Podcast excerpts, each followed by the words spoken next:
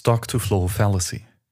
Stock to flow historically describes the relationship between capital and income, allowing a future capital level to be estimated from an expected income level.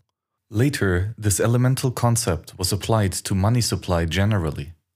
The ratio of stock to flow is a measure of time. Given a higher ratio, stock will increase more slowly. There's a theory that money with a higher inherent stock to flow ratio will suffer less proportional monetary inflation than a money with a lower ratio. The theory holds that the higher ratio implies harder money, defined as inherently more resistant to the effects of monetary inflation. The theory fails to consider the source of flow rates. It necessarily assumes that the rate of production is simply a property of the substance. But production of anything occurs when the anticipated price makes production profitable. A greater profit potential results in more competition, accelerating supply increase. More people digging for gold increases its flow.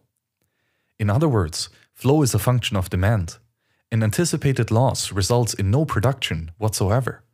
This lack of any flow is not inherent in the substance, but a consequence of lack of demand. Given that both supply and demand determine flow, the theory is invalid.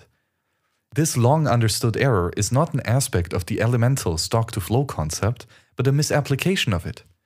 Given counterfeit laws, competition to produce state money is restricted, allowing control of supply by the state, independent of market forces. As with other monies, supply and demand are generally unpredictable. A state may peg its issue of reserve notes to another money, such as gold. This relation may even hold over many decades. In this case, the stock to flow ratio would incorrectly indicate a hardness comparable to that of gold. Given that the stock to flow of money is the inverted monetary inflation rate, its relationship with monetary inflation is tautological. It does not imply anything about future monetary inflation. It can be used to analyze historical relations and to calculate future stock based on assumed future flow but it cannot be used to predict future monetary inflation. Any statement that one speculation will be more profitable than another based on historical stock to flow ratios is an error.